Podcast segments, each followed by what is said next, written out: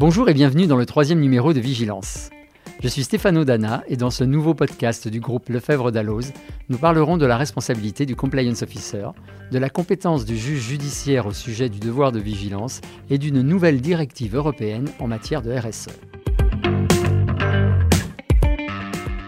Aujourd'hui, je suis accompagné de nos journalistes Amélie Renard, Véronica Rébier et Anne-Laure Pasquet. Amélie, vous vouliez donc revenir sur un arrêt rendu par la Cour d'appel de Paris le 1er avril dernier. Oui Stéphano, il s'agit d'une affaire qui témoigne bien des attentes des entreprises quant aux compétences de leur compliance officer. Ici, une compliance officer qui contestait son licenciement pour insuffisance professionnelle a obtenu gain de cause. Après avoir été promue responsable de conformité, cette assistante de direction d'une banque d'affaires se voit reprocher son incapacité à maîtriser les fondamentaux de la réglementation bancaire ainsi que les bases du métier de conseil en fusion-acquisition alors qu'elle a été formée, l'absence de communication en interne avec les managing directors ou le secrétaire général de la société, et le non-respect des procédures administratives. Mais pour la Cour d'appel, la banque ne fournit aucun exemple concret des erreurs de la salariée, ni aucune plainte des personnes ayant eu à les subir. En outre, l'employeur ne verse aucun élément convaincant pour démontrer le défaut de communication interne et le non-respect des procédures. Le licenciement est donc sans cause réelle et sérieuse. Cette affaire est l'occasion de rappeler que le droit français ne prévoit pas de statut particulier pour le compliance officer, ni de régime spécifique de responsabilité. Il reste donc soumis au régime général de protection des employés dans l'exercice de leurs fonctions.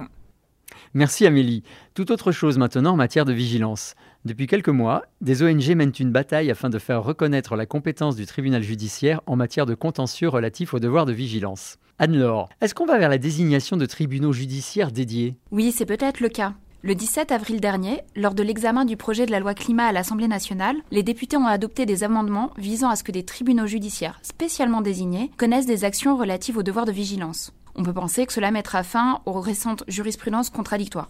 En effet, d'un côté, des associations ne veulent pas que soient confiées aux tribunaux de commerce des questions d'atteinte aux droits de l'homme et de l'environnement, mais d'un autre, des entreprises estiment que le plan de vigilance est un document qui relève de l'organisation et du fonctionnement interne de la société. Ils préfèrent donc se retrouver devant le juge consulaire. Le gouvernement est d'ailleurs tellement soucieux de clarifier ce point qu'il a inscrit ces mêmes dispositions dans le projet de loi pour la confiance dans l'institution judiciaire, juste au cas où elle ne serait pas adoptée à l'issue de l'examen du projet de loi climat.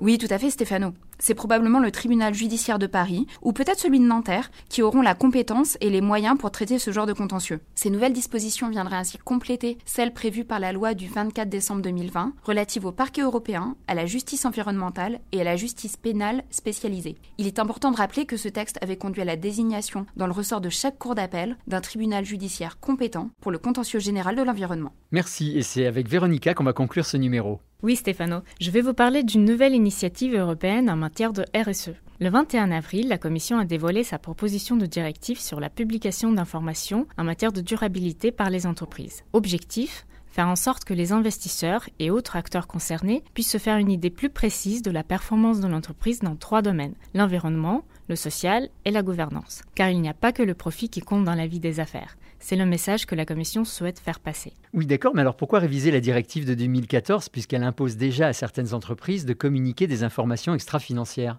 Bonne question Stéphano. Eh bien parce qu'à l'heure actuelle, la qualité et la fiabilité des informations publiées laissent à désirer. Il arrive souvent que des informations jugées importantes par les parties prenantes ne figurent pas dans les rapports. Elles sont par ailleurs difficiles à comparer d'une entreprise à l'autre. Pour changer la donne, la Commission veut imposer des normes de publication communes qui restent encore à construire. Autre changement, les nouvelles règles couvriraient un plus grand nombre d'entreprises, c'est-à-dire environ 49 000 contre 11 600 aujourd'hui. Seraient concernées les grandes entreprises, cotées ou non sur un marché réglementé, mais aussi les PME cotées. Et surtout, le seuil de 500 salariés ne s'appliquerait plus. Et on sait quand la réforme pourrait entrer en vigueur? Alors le calendrier définitif dépendra de l'avancée des négociations entre le Parlement et le Conseil. Mais la Commission espère adopter la première série de normes à la fin de 2022. Ce qui veut dire que les entreprises appliqueraient pour la première fois ces normes au rapport couvrant les exercices comptables de 2023. Merci, Vigilance, c'est déjà fini.